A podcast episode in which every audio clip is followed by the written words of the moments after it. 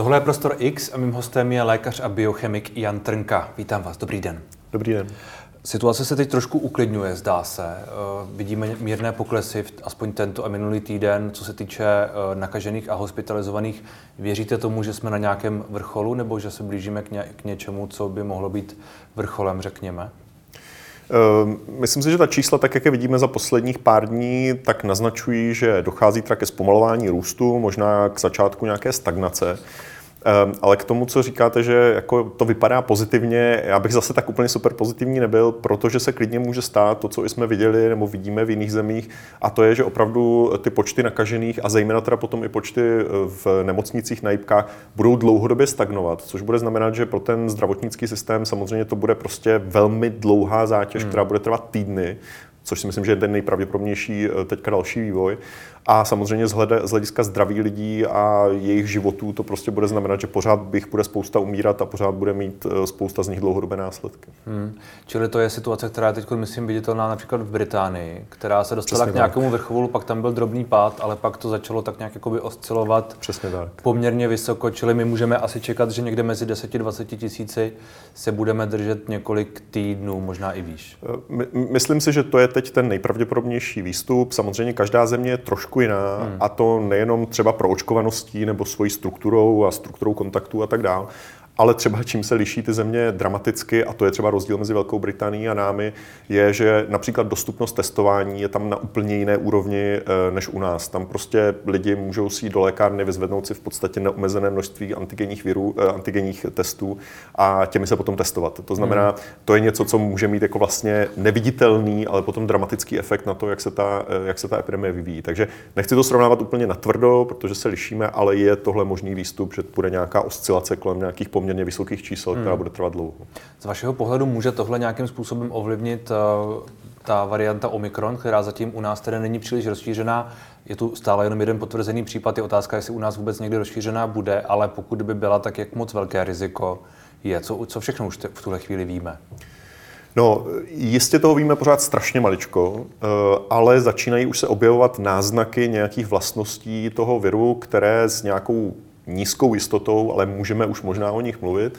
Ehm, za prvé, to, co se ukazuje jako velmi pravděpodobné, je, že je nakažlivější než varianta Delta, která je u nás, nebo i ty subvarianty Delta, které jsou u nás dominantní. Ehm, zatím ještě nevíme, jestli ta vyšší nakažlivost je daná eh, tím, že se prostě lépe přenáší, hmm. anebo tím, že uhýbá imunitě, ať už dané vakcinací nebo dřívějším onemocněním. Eh, z těch dat, které se pořád ale opravdu jako každým dnem vyvíjí, takže zatím tohle všechno, co říkám, je něco, kde prostě nemůžeme mít velkou jistotu. Ale zatím z těch dat, eh, dat to na mě působí tak, že je to kombinace obojího asi. Eh, to znamená, že tam je nějaká částečná, částečné uhnutí té imunitě a zároveň, že tam je větší hmm. nakažlivost. Jenom to, co možná je dobré říct, že z těch dat, a jsou pořád omezená, se ukazuje, že ta nakažlivost, nebo se zdá, že ta nakažlivost oproti deltě může být čtyřikrát, pětkrát, možná šestkrát vyšší. A tady bych jenom řekl, že delta oproti alfě, o té před, oproti té předtím, byla asi 1,7 krát. Oproti té britské variantě, která, oproti té takzvané která tu dominovala variantě. loni v zimě. Přesně tak, eh, která tu dominovala na jaře která tu dominovala na jaře. Hmm. Jo. Na podzim to ještě byla, ještě byla jiná varianta. Nebo v zimě, dobře, v zimě a na jaře, pokud se bavíme teda o začátku letošního roku. Um, čili ten rozdíl, který jsme viděli, který byl dramatický, kde přišla delta a najednou vlastně byl obrovský nárůst případů, tak ten rozdíl byl 1,7 krát zhruba. Hmm. Teď se díváme na rozdíl možná kolem pětkrát vyšší uh, schopnost hmm. přenosu, což je opravdu jako dramatické. Uvidíme, třeba se to ještě změní, jsou to zatím nejistá data, ale vypadá to docela dramaticky. Ta druhá věc, uh, já jsem zaznamenal nějaké zprávy o tom, že se začínají potvrzovat z, z nějakých uh, zatím teda poměrně kusích studií, že skutečně by mohla uhýbat, jak vy jste použil to slovo, těm zejména protilátkám po prodělání nemoci. To je tedy něco, co by mohlo taky hrát roli u nás. Nepochybně eh, zase jsou to velmi předběžná data, ne, jako ne, nespolehal bych hmm. úplně na ně, ale například v Jihoafrické republice, odkud je nejvíc dat, protože mají velmi dobře zavedené ty systémy sledování té epidemie a tak podobně, ehm, tak tam se ukazuje, že opravdu narůstá docela významně počet těch reinfekcí, to znamená opakovaných infekcí po předchozí infekci. Takže tohle by byl, to je jeden náznak toho, že možná tu imunitu, té imunitě bude uhýbat nějakým způsobem. Um, ale uvidíme. Prostě nevíme to v tuhle chvíli, ale zatím se to zdá jako, jako možnost. Pokud se tohle všechno děje, třetí věc, která je ta, taky často sklonovaná, je ta patogenost, hmm. což je něco, co je asi uh, velký, velký otazník, ale možná trošku z nadějí, protože uh, budoucí uh, německý ministr zdravotnictví slavně řekl před několika dny, tu, že, by, že by se Omikron mohl stát nějakým takovým jako vánočním dárečkem, protože by byl méně patogenní, tak nějak by jako vyřešil tu situaci, což je asi hodně uh, wishful thinking, by se řeklo anglicky. Je, je to ale možné podle vás? Je to možné, ale ta data, jak přichází, tak se zdá, že to spíš nepotvrzují. Eh, že by to byla nějaká varianta, která by měla velmi mírný průběh. Hmm. Eh, ty úplně první zprávy, které se objevily a které, zdůraznuju, nebyly z nějaké studie, ale byly to prostě dojmy lékařů, kteří viděli nějaké pacienty. Ale na druhou stranu byly to konkrétní lidé, takže možná nějakou, nějakou hodnotu to má nepochybně. Jistě, ale ve vědě to, že někomu se zdá, že má na oddělení více takových lidí nebo takových lidí, eh, zas tak velkou hodnotu nemá. Hmm. A zdá se, že to třeba mohlo být zkresleno tím, že ten Omikron se nejprve vyskytoval u mladších lidí, kde ty průběhy jsou vždycky mírnější a teď se dostává do jiných věkových skupin. Teď ty data z posledních opravdu hodin nebo dnů eh, se zdá, že i ty počty hospitalizací a těžkých, eh, těžkých průběhů v Jihoafrické republice narůstají nebo začínají celkem prudce narůstat taky. Takže já si myslím, že tahle ta, tohleto wishful thinking je opravdu wishful thinking a že to spíš dáreček k Vánocům bude nepříjemný a je prostě zatím se zdá, že ta patogenita bude podobná jako delta zhruba. Hmm. Hmm. Proto ale to taky zatím nejsou tvrdá data. Vlastně, nejsou, vlastně nejsou. Pro, pro, pro všechno, o čem se teď bavíme, ať už pozitivní nebo negativní nebo velmi negativní, tak asi kromě toho, že je opravdu více nakažlivá, což se nějakým způsobem potvrzuje, tak to je asi jediná věc, kterou tak nějak jako víme a ty všechny další Přesně, eh, nevíme a jsou to spíš spekulace a možná záleží na nátuře každého člověka, jestli si je vyloží tak nebo tak, Nepochybně. která si najde, a k kterým se případně upne. Kdyby, kdyby se sem, eh, řekněme, dostala, jaká, jak velká je šance, že vůbec tu bude dominovat? Je to něco, co je nevyhnutelné, nebo je to něco, co ještě, nevím, ta delta může hrát nějakou jako roli v tom? Eh, z toho, co víme v tuhle chvíli, tak si myslím, že to je pravděpodobné, že Omikron převládne.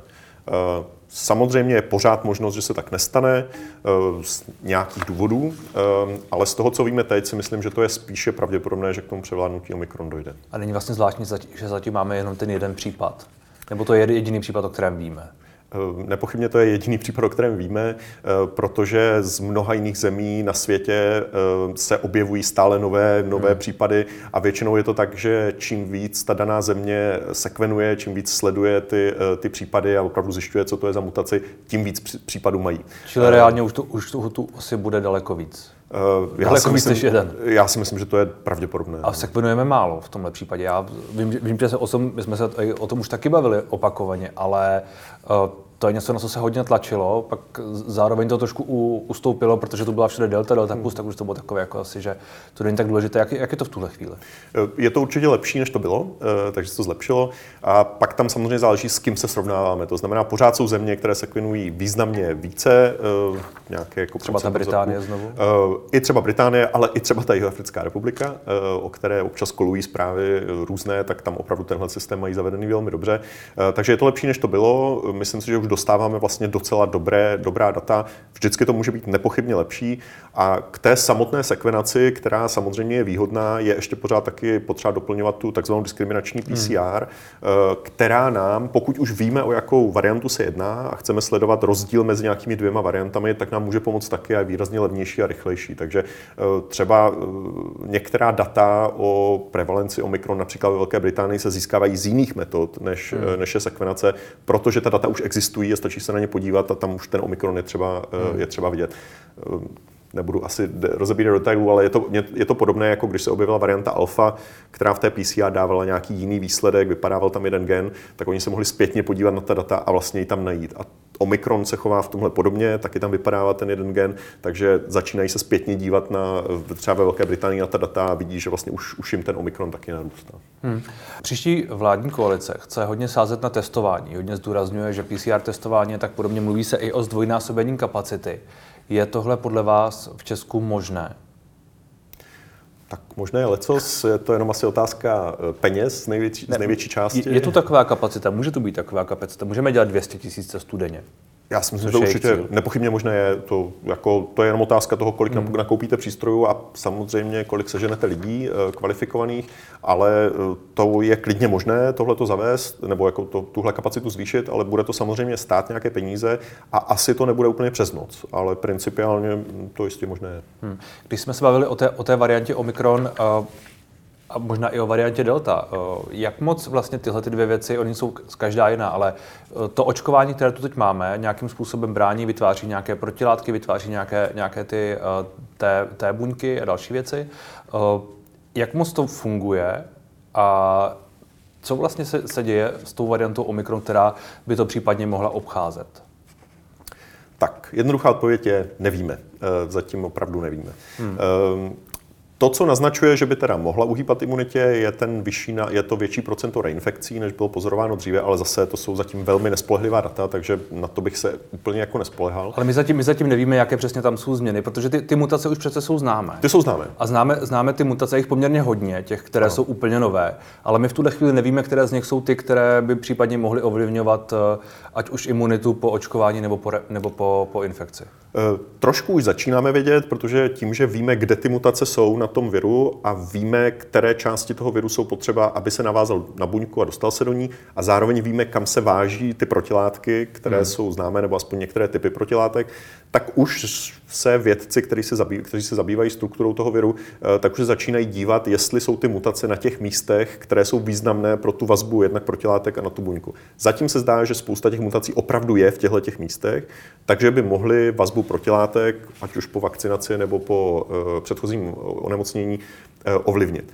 Ale zároveň tohle jsou jako zajímavá data, která nám říkají, pozor, může tady být problém, ale ve výsledku se musíme podívat na ta reálná klinická epidemiologická data, protože imunita není jenom o tom, že se hmm. jedna protilátka někam naváže, nebo že virus, jo, jako je, to, je to mnohem komplikovanější věc a je klidně možné, že prostě protilátky se třeba nebudou vázat tak dobře, ale jiné části toho imunitního hmm. systému prostě zvládnou uh, to, to překonat. Jo. Takže hmm. Mm, to, ta odpověď je teď, že nevíme. No. To, co je zajímavé na tom Omikron, je, že on se tak velmi liší od té delty také proto, že vlastně um, vychází z mnohem starší větve toho viru. Hmm. Jo, že, že vlastně, když se dělali ty takzvané filogenetické studie, um, tak se vlastně ukazuje, že jakoby vychází z, vět, z verze viru, která byla prevalentní v Africe, patrně uh, prevalentní někdy v polovině roku 2020. To znamená, že ten virus jakoby na nějakou dobu zmizel, nikde nebyl detekován, tam se vyvíjel a teď najednou vstoupil do té populace a my jsme si ho všimli. Takže je to takový jako vlastně úplně boční větev toho, toho viru a proto taky je tak jako odlišný od těch všech ostatních verzí, které máme hmm. tady, což je zajímavá věc. To asi může mít ale i vliv na to, jak budou fungovat ty protilátky, že? Protože myšlenka, kterou jsem zaslechl například od pana, od pana eh, docenta Pačese, který, který říká, že očkování jako, jako takové nemá, nemá moc smysl teď v tuhle chvíli vyrábět nebo čekat na, na novou verzi vakcíny proti Omikronu, protože vlastně eh, jakákoliv, jakákoliv vakcína je podobná, podobnější ta, té původní než, třeba těm něk, některým mutacím. Čili je lepší mít vakcínu na tu původní, než, než na ty jednotlivé mutace, protože když přijde pak nějaká další mutace, tak ta to pak jako o to jednodušeji obejde. Uh... To bych asi takhle úplně neřekl, nebo samozřejmě nevím úplně přesně, v jakém kontextu to, to bylo myšleno.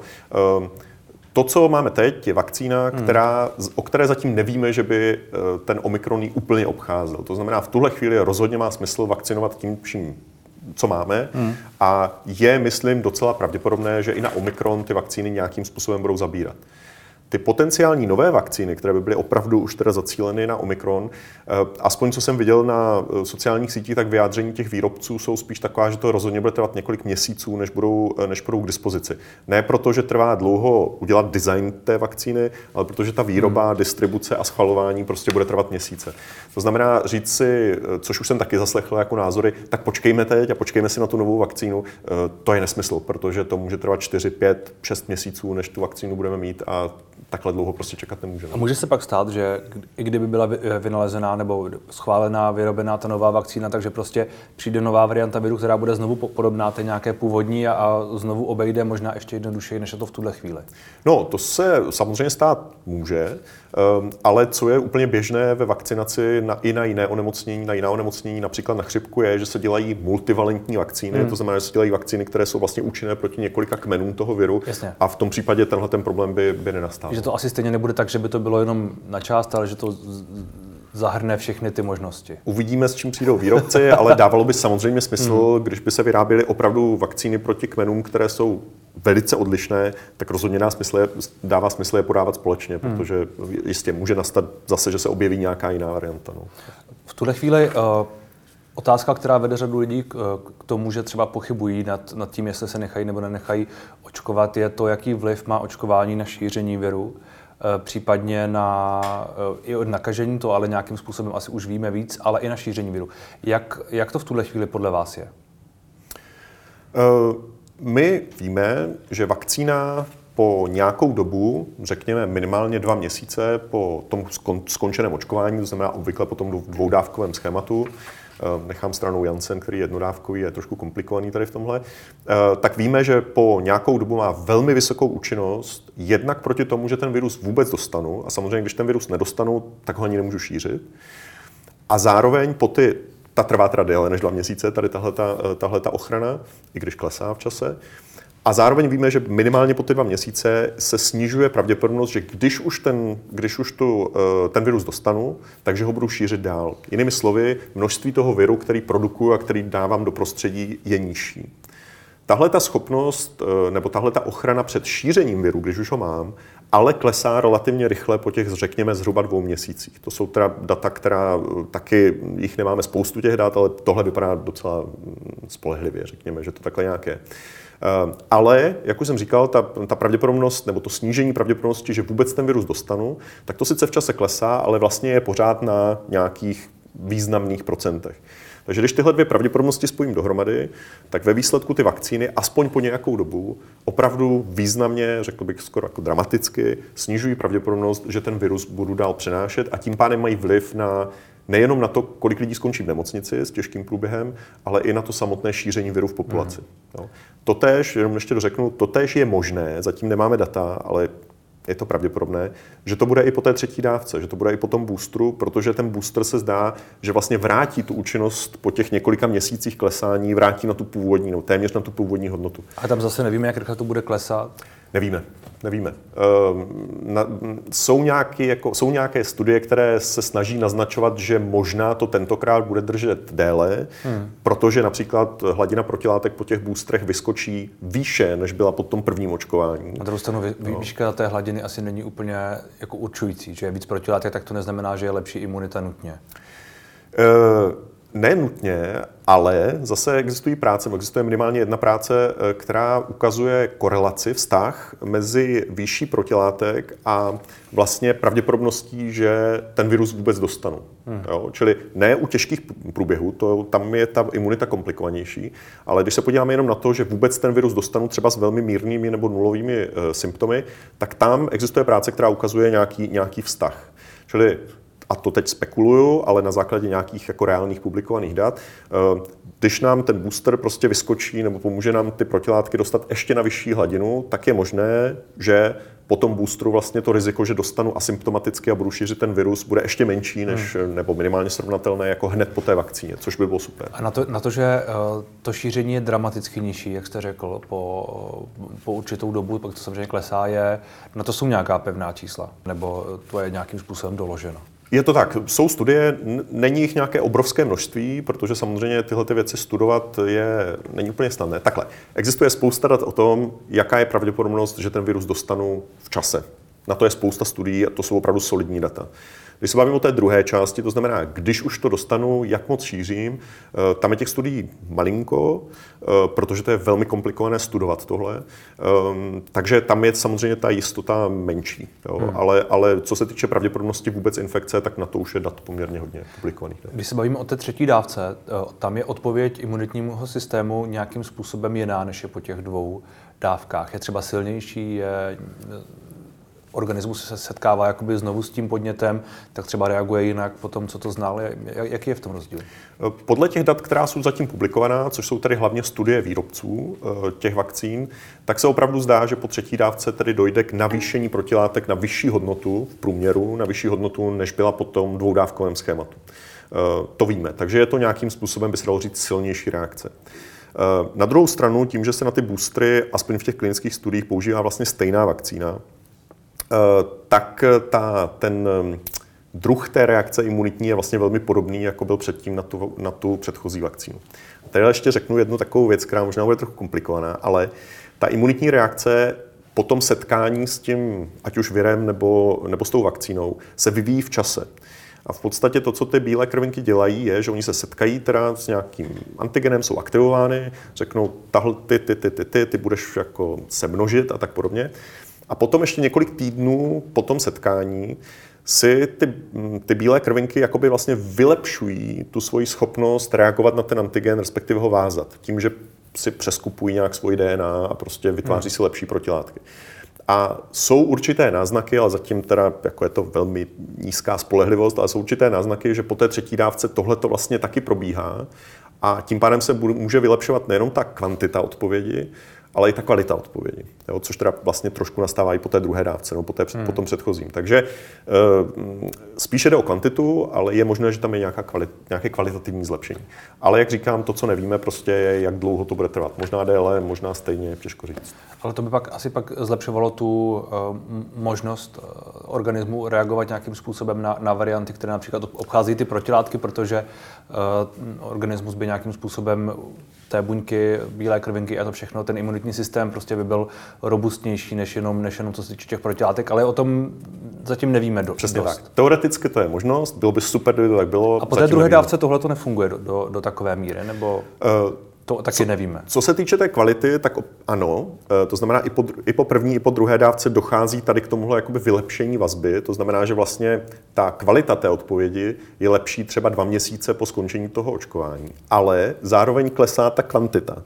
Jo, takže tam jsou dvě věci, které se dějí zároveň a ve výsledku, když se podíváme teda na celou populaci, jak se lidi nakažují, tak ve výsledku vidíme nějaký prostě postupný pokles. Jo. Hmm. To, je, to je výsledek toho, co, co vidíme. Ale zároveň třeba hmm. ten pokles, co se týče hospitalizací, těžkých průběhů a smrtí, tak je podstatně pomalejší než ten pokles, který se týká, že ten virus dostanu a v podstatě nic moc mi není. No.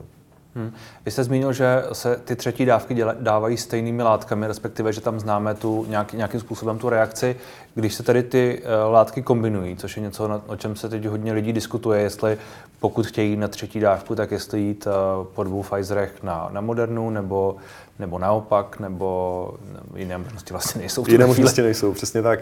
Um, Zatím z těch dat, co jsem viděl, tak se nezdá, že by tam byl nějaký významný rozdíl mezi hmm. tím. Hmm. To znamená, pokud jste měli Pfizer a půjdete na Modernu, a... tak pravděpodobně budete mít velmi podobnou. A ani teoreticky by neměla být, protože je to v podstatě to samé, když to asi není úplně to samé, nebo nemůže to být úplně to Ale samé. je to jako hodně podobné. Když se podíváme na ty sekvence té mRNA, respektive na ten protein, který kódují, tak eh, je maličko rozdílný, ale ne dramaticky. Takže ani teoreticky bych nečekal nějaký jako dramatický rozdíl a v těch hmm. datech, co zatím jsou, protože je minimálně jedna studie, která vlastně dělala tady tohleto takzvané mix and match, um, a ani tam nebyl nějaký jako významný rozdíl, ale pozor v hladinách protilátek. Zase tu jako real life um, ochranu. Zatím ta data nemáme, protože toho boostování nebylo zase tolik a zejména tady tohohle jako mixovacího hmm. boostování nebylo tolik, takže zatím, zatím nevíme. Ale z toho, co víme, tak si myslím, že tam dramatický rozdíl není a myslím si, že lidi můžou jít na jakýkoliv booster, který je k dispozici. Další otázka, která nějakým způsobem hraje roli určitě u všech, kteří se nějakým způsobem roz, rozmýšlejí nad tím, jestli budou nebo nebudou se nechat očkovat, je, jsou dlouhodobé následky. A to, co o těch vakcínách nevíme, to, co nějakým způsobem je otazník a e, co může se projevit třeba za několik let. E, vy sám jste přesvědčen o tom, že tyhle věci e, nejsou podstatné, nebo, nebo kde, kde vy vidíte případný vykřitník mezi těmi otazníky? Já bych určitě řekl, že to nejsou podstatné věci. Rozhodně to jsou věci, které je potřeba sledovat a taky, že se sledují, protože v tom eh, vlastně po uvedení jakéhokoliv léku na trh, tak se samozřejmě sledují i krátkodobé, i dlouhodobé nežádoucí účinky, i když to často není pak jednoduché zjistit, jestli ten nežádoucí účinek byl způsobený tím hmm. lékem, zejména pokud se bavíme o něčem, co třeba přijde o deset let později po té vakcíně. Takže to samozřejmě není úplně jednoduchá věc. Ale to, co já bych řekl a to, co já si osobně myslím jako sám pro sebe, je, že eh, v tuhle chvíli nevidíme, že já nevidím žádný důvod, proč by tady nějaké dlouhodobé následky měly být. Ty vakcíny, včetně těch mRNA vakcín, eh, vlastně dělají velmi podobné věci, jako dělají vakcíny, které jsou tady používány dlouho. Jsou tam nějaké drobné rozdíly, ale není důvod si myslet, že by tady nějaký dlouhodobý eh, nežádoucí dopad byl a pokud, tak by byl, si myslím, jako extrémně vzácný. Samozřejmě biologie je jako nepředvídatelná, rozhodně to není žádná matematika nebo fyzika, kde můžeme nakreslit a takhle se to bude vyvíjet.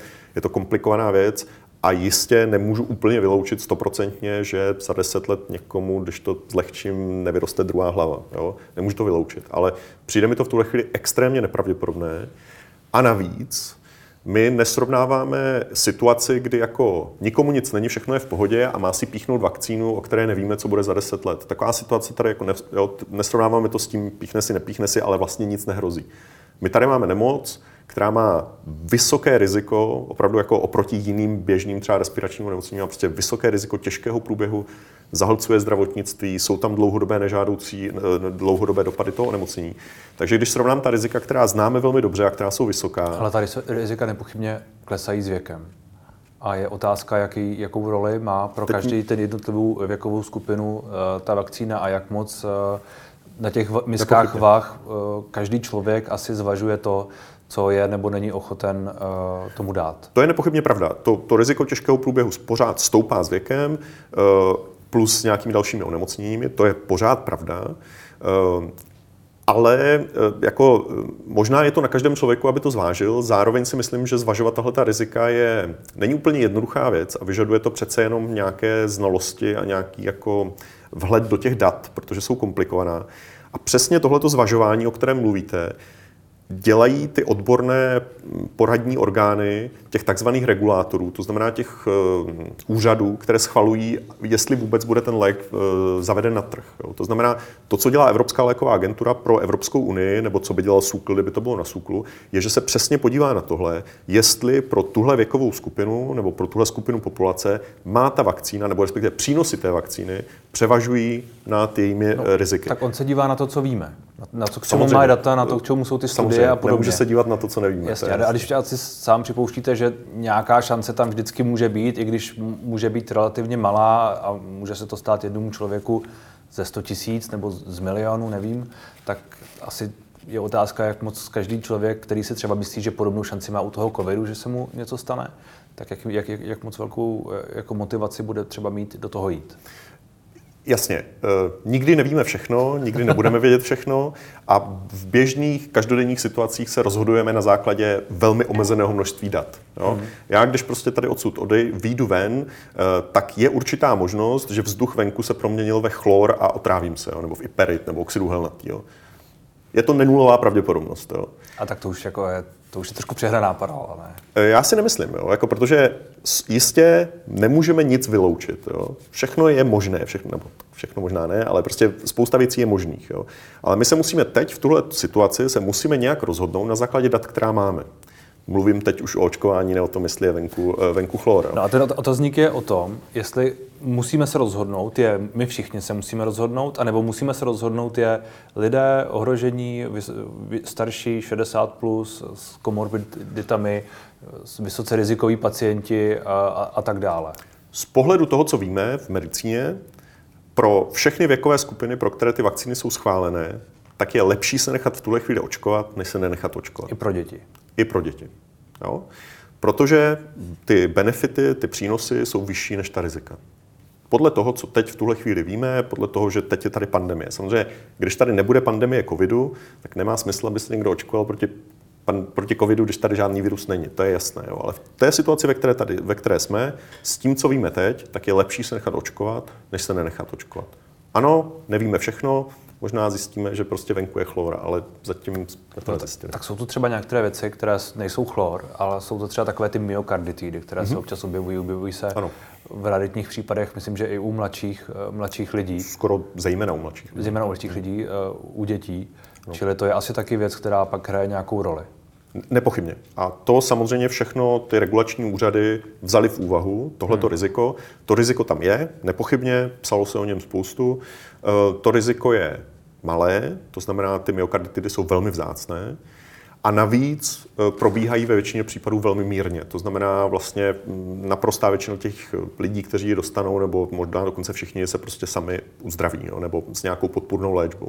Jo, takže je to zácný vedlejší účinek, je tam, je zácný a jeho dopad je relativně malý, protože hmm. vlastně ta jeho závažnost je ve výsledku relativně malá. Ale je to pravda a to je něco, co ty regulační úřady prostě zvažují. A jistě v průběhu toho podávání těch vakcín se můžou objevit nové, viděli jsme to u AstraZeneca a u rizika trombos, prostě můžou se objevit vedlejší účinky, o kterých se předtím nevědělo.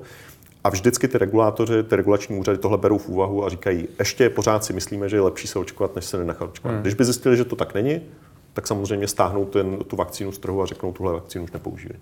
Jaké kroky v tuhle chvíli jsou podle vás klíčové pro ty další týdny, měsíce možná? No, uh, tak první věc, o které se samozřejmě mluví pořád a pořád to platí, je očkování. Uh, a to jednak očkování uh, těch ještě neočkovaných. Uh, Zase máme tady možnost varianty Omikron, která možná zvyšuje procento reinfekcí, ale to zatím přesně nevíme. Ale ti, kdo nejsou ještě očkovaní, tak rozhodně očkovat. Eh, to jim může prostě zachránit život. Druhá věc je očkování třetími dávkami. Teď z toho, co jsme si říkali, tak je jasný, nebo si myslím, že vyplývá, že to, že dostanete třetí dávku, nejenom, že sníží vaše vlastní riziko, které přece jenom po několika měsících narůstá, eh, toho i třeba těžkého onemocnění, ale zároveň můžete aspoň na nějakou dobu zastavit ten přenos, čili být tím, kdo, eh, kdo to přenáší na další lidi. To si myslím, že je taky jako strašně důležitá věc. Čili všichni, kdo mají nárok na booster, tak aby se co nejrychleji očkovali nebo dostali ten booster, protože to může pomoct nejenom jim, ale může to pomoct taky vlastně celé společnosti. No další věc, která k tomu patří, je samozřejmě testování. Testování je způsob, jak ty lidi, kteří už jsou nakažení, ale neví o tom, protože nemají příznaky nebo ještě nemají příznaky, tak jak je vlastně vyřadit z toho, eh, z toho řetězu. No, já říkám pořád ty věci, co už říkáme dva roky, jo, ale pořád to takhle platí. Tak ono to vypadá, že oni jsou pořád na stole. Oni jakoby jsou pořád, pořád, na stole, se, no. pořád se o ně, všechny ty hmm. tři věci, které jste zmínil, o nich se pořád nějak jako diskutuje. Je to pravda, Čili no. Je, je pravda, že my se o nich bavíme prostě rok a půl, nebo o některých z nich ro, eh, hmm. méně, ale jako v podstatě jo. od začátku té pandemie se nepochybně bavíme o testování, ale jako znovu se tak jako oklikou jo. dokola pořád dostáváme zpátky na to, jestli je to důležité, jestli vlastně máme chtít PCR testy, hmm. jestli, jestli je dobře omezit je například při, eh, nevím, když jdeme do restaurace nebo hmm. podobně, jestli vlastně není lepší, aby se lidé testovali, jestli je není lepší je proplácet, nebo neměli by se proplácet. Jasně. To je diskuze, která je asi pořád platná. Eh, je to pravda. Můj vstup do té diskuse byl takový, že co nejvíc testování s co nejmenšími překážkami, ať už finančními nebo jakýmkoliv jinými, je prostě to nejlepší, co můžeme pro tu společnost udělat.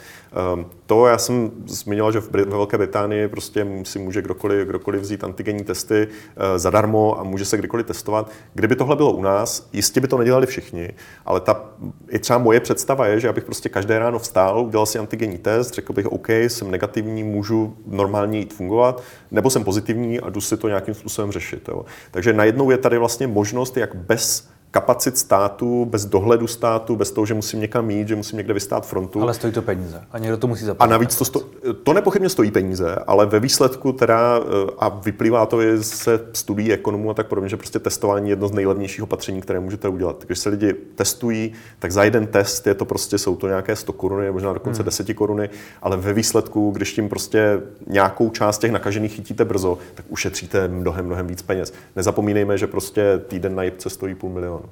Čili z toho, co jste řekl, asi tři věci. Uh, asi byste rozšířil testování, asi, aby bylo co nejlevnější, čili asi byste znovu proplácel například PCR testy nebo antigenní testy nějakým způsobem všem. Eh, byl, by, byl bych proto, protože vlastně ten důvod, proč, nebo jestli tomu správně rozumím, tak ten důvod, proč ta současná vláda zastavila proplácení hmm. těch, těch testů, bylo, aby, aby motivovali lidi k očkování. To si myslím, že eh, nevím, jak moc to funguje, ale možná to trošku zafungovalo a teď už asi to zase tak motivační nebude. Eh, takže já bych spíše proplácel, ale jak říkám, ještě lepší je prostě, aby člověk nemusel nikam chodit, nemusel chodit na mm, stát, vystát frontu, protože i to jsou bariéry, které prostě, jo, jako když bych měl já ten test doma zadarmo, tak si ho klidně každý den udělám. Jo. Když musím někam jít, co testovat, už to udělám třeba jenom jednou za týden, jo, hmm. protože už je, to, už je to pro mě nějaká, nějaká komplikace. Takže to určitě, jo. Očkování jasně a samozřejmě dodržování těch klasických uh, nošení roušek, zejména tedy uh, v prostředcích hromadné dopravy a tak podobně, což pořád má velký efekt a bude to mít velký efekt i proti Omikronu, bude to mít velký efekt proti jakékoliv variantě, dokonce i proti jiným, jiným nemocem, chřipce a tak hmm. podobně. Takže to je, to je samozřejmě to je nutné, když bohužel pořád vidíme spoustu lidí, kteří tohle, kteří tohle nedělají. Takže to mi přijde jako ty, ty nejzásadnější věci. Samozřejmě eh, teď jsme v situaci, kdy to zdravotnictví je zahlcené, kdy nemocnice nemohou dělat celé spektrum péče, kdy zdravotníci jsou zase už unavení, už to, už to dál nezvládají. A tady je otázka, jak můžeme pomoct tomu, aby eh, to zahlcení toho zdravotnictví co nejrychleji skončilo. Eh, k tomu může pomoct do jisté míry to očkování, rozhodně testování, nepochybně. A samozřejmě k tomu může pomoct nějaké krátkodobé omezení kontaktů. Jo? Takže mluvilo se o vánočních prázdnin, prodloužení vánočních prázdnin. Zase nevím, proč se cílí specificky na ty děti, eh, které chodí do školy, ale nějaký druh třeba krátkodobého prostě omezení kontaktů by klidně mohl docela zásadně pomoct krátkodobě. Jo? Hmm. Takže to je další věc, která, kterou je možno, eh, možno zvážit. Čili něco jako já nevím, jestli mám, mám používat slovo lockdown, ale které má všechny ty špatné konotace a asi není úplně nutné, aby to byl úplný lockdown, ale uh, nějaké prodloužení volna, o tom se diskutovalo, to se zavrhlo, hmm. to prodloužení vánočních prázdnin zřejmě nebude. Čili uh, jaká je jiná alternativa? Uh, jako já si myslím, že těch, eh, řekněme, odstupňování těch lockdownů, jak už jsme to viděli nejenom u nás, ale i v okolních zemích, je samozřejmě víc. Eh, takže těch možností, jak vlastně eh, říct lidem, teď se nepotkávejte, nebo prostě jim nějakým způsobem umožnit nebo zamezit, aby se, aby se nepotkávali, potkávali. Říct, říct lidem před Vánocemi, aby se nepotkávali, je takové jako... Je, no, je to, je to samozřejmě problém. Jo? Ale, ale jako třeba jedna z věcí jsou ty vánoční truhy versus nákupní centra. Jo? To je třeba jedna z věcí, kde můžeme ty počty hmm. kontaktů celkem jako dramaticky omezit. Um, ale jasně, je to, ne, je to politicky nepopulární, je to nepříjemné. Já bych tak jako osoba to nechtěla, aby to budoucí, bylo. Budoucí vláda slibovala, už nikdy nepřipustíme lockdown, takže asi první věc, co udělá, až přijde někdy 15. nebo kdy prosince, uvidíme, jak kdy to bude, ale řekněme, že to bude 15. Co první věc, co udělá, asi nemůže být, že zavede lockdown nebo zavede něco, co ho bude připomínat. Uh, No, jistě, ale tak eh, já si myslím, že ta nastupující vláda se sama zahnala jako do kouta a teď vlastně omezila si svoje manevrovací schopnosti, což bohužel stalo se a tím pádem samozřejmě některé věci, které by třeba byly potřeba, tak bude pro ně politicky eh, těžké zavést. Ale já jenom chci ještě tu optiku toho omezení lidí, o kterém se pořád mluví, a je to jako, že to je ne, že se nemají lidi omezovat, vidět v perspektivě toho, že to, že se neomezí například nákupní centra nebo že se neprodlouží vánoční prázdniny, se promítá do toho, že tady máme zdravotníky a zdravotnice, zdravotní sestry, lékaře a tak podobně, eh, kteří celé ty Vánoce prostě budou pracovat jo, do umoru, do vyčerpání, protože samozřejmě nikdo z nich neřekne, no tak jo, padla, jdu domů, protože by jim umřeli ti pacienti, jo, což je šílený. Jo, takže um, ta svoboda jedněch je vykoupená velkou nesvobodou jiných a myslím si, že to je perspektiva, kterou je potřeba pořád jako mít před očima. Jo? Že to není zadarmo, že to není tak, jako že, eh, že je tady stát, který chce jako buzerovat lidi a nechoďte tam a nedělejte tamhle, ale prostě má to taky tu druhou stranu, jednak tu finanční, obrovské náklady, které jsou s tím spojené, ale samozřejmě taky tu lidskou. A mm. já vidím už ty dopady, už z těch minulých vln to bylo vidět a teď je to ještě horší, prostě vyhoření, lidi budou odcházet ze zdravotnictví, bude to znamenat, že třeba někdo nesežene lékaře nebo že nebudou sestry, budou se muset zavírat, eh, zavírat oddělení. To jsou náklady, které nejsou vidět většinou, ale jsou reálné a myslím si, že v té rovnici, koho omezit nebo jak moc omezit, eh, by měly být brány v úvahu. Hmm. Třetí věc, která v tom taky asi může hrát roli, nebo další věc je povinné očkování, o kterém se teď taky hodně mluví. Ten eh, budoucí minister zdravotnictví, pan, pan Válek, eh, říká, že to je krok do tmy, že eh, Česká vakcinologická společnost ostatně taky nepodporuje zavedení nějakého pločne, plošného povinného očkování. Jak se na to díváte vy? Uh, jestli má být očkování povinné nebo nepovinné, je politická otázka. To není otázka epidemiologická nebo medicínská. Medicínská otázka je, chceme, aby byli všichni očkovaní, jasně. No, epide- a... epidemiologická otázka to možná do jisté míry je, ne? Eh, Pokud... Není. Říkám, epidemiologicky my chceme, aby co nejvíc lidí bylo očkovaní, pokud možno, aby všichni byli očkovaní. To je jako epidemiologická věc. Jo. Jak to udělat? Jestli tím, že bude loterie, nebo že se bude platit lidem, nebo že bude povinné očkování, je otázka politická. Můj osobní názor je, že povinné očkování je něco, co jsme tady vždycky měli, pořád to máme a funguje to velmi dobře, eh, takže podle mě to je nástroj, který rozhodně stojí za to zvážit. Fungovalo to velmi dobře. Jestli, jestli to funguje, to povinné očkování proti uh, hepatitidě nebo proti tetanu asi není to samé jako proti COVID-19. V tuhle chvíli v této společnosti, v té vyostřené době. Otázka je, v jakém smyslu to není stejné. V některém smyslu to podle mě je, nebo velmi podobné. V, tom, v tom, jak na to nebudou reagovat lidé. Jistě. Jako je, tu, je tu ten politický dopad toho rozhodnutí o povinném očkování, který je nepochybně komplikovaný. Eh, je to něco, o čem spousta lidí nejenom u nás, ale v Rakousku, v Německu o tom, o tom píše. Eh, myslím si, že taky jsou jako různé pohledy na to, nebo různé perspektivy, jak se na to dívat. Ehm, jedna je samozřejmě, že to dopadne do populace, která je rozdělená, která, která vidí um, ty protiepidemická opatření jako nějaké omezení pro sebe nebo útok na svoji osobní integritu, což jako rozumím, že takový prostě lidi jsou. Na druhou stranu eh, je tady stát, který, stát v velmi širokém slova smyslu, zná všechny věci, které jsou se státem spojené, který třeba u nás, podle mě, selhal při zvládání té epidemie. Jo? Nedokázal vlastně ochránit své vlastní občany uh, před spoustou umrtí, poškození zdraví a tak podobně. Uh, to, jestli zavést povinné očkování nebo ne, na jednu stranu je teda, jaký dopad to bude mít na lidi, kteří se tím cítí ohrožení, ale podle mě ta druhá věc, kterou je potřeba zase myslet zároveň s tím, je, pokud už teda ten stát jako se vzdá všech svých nástrojů, které má k tomu, aby lidi ochránil, uh, jaký to bude mít politický dopad? Jo? Hmm. Já nevím, uh, ale myslím si, že to je něco zase, na co je potřeba nezapomenout. A vy to povinné očkování tedy vnímáte jako nástroj státu, aby ochránil své občany i proti jejich vůli do jisté míry? Tak, tak funguje povinné očkování. A pokud, pokud tedy stát selhal, říkáte v, v ochraně těch lidí asi opakovaně, předpokládám, že myslíte všechny ty vlny, i tu poslední, ne, bychom asi nebyli tam, kde jsme, tak pak tedy by měl přistoupit k tomu, k tomu uh, povinnému očkování podle vás a ochránit lidi možná proti jejich vůli. Um, Já si tady už dám ten titulek. je mi to jasný. um, to je, to je složitá otázka. Jo. Um, jak říkám, jo, jako na jednu, jako oboje má, je to, je to podle mě lose-lose situace pro ten stát. Jo. Mm. Jako, e, obě varianty jsou v něčem špatné a obě varianty jsou v něčem dobré. Jo. E, je to samozřejmě těžké rozhodování, to politické rozhodování, nezávidím ho teďka té vládě, která, která tohleto rozhodnutí bude muset jedním nebo druhým způsobem, teda oběma vládám, e, jedním nebo druhým způsobem bude muset udělat, ale e, myslím si, že by to třeba mohlo aspoň u některých lidí vlastně vrátit nějakou důvěru v ten stát, že ten stát hmm. je prostě schopen něco, něco pro lidi udělat. Jo? Uh, ale nepochybně tady bude skupina lidí, kteří to budou považovat jako za útok proti sobě a budou velmi silně proti tomu. Uh, jak říkám, uh, já si myslím, že povinné očkování funguje, je tady s námi desítky let, osvědčilo se velmi dobře, díky tomu tady nemáme velmi závažná onemocnění, které by zabíjely spousty lidí. Proč to neudělat i u covidu? Hmm. To je můj názor. Tak uvidíme, jestli se k němu přikloní i někteří, aspoň někteří politici. Děkuji moc za rozhovor. Díky.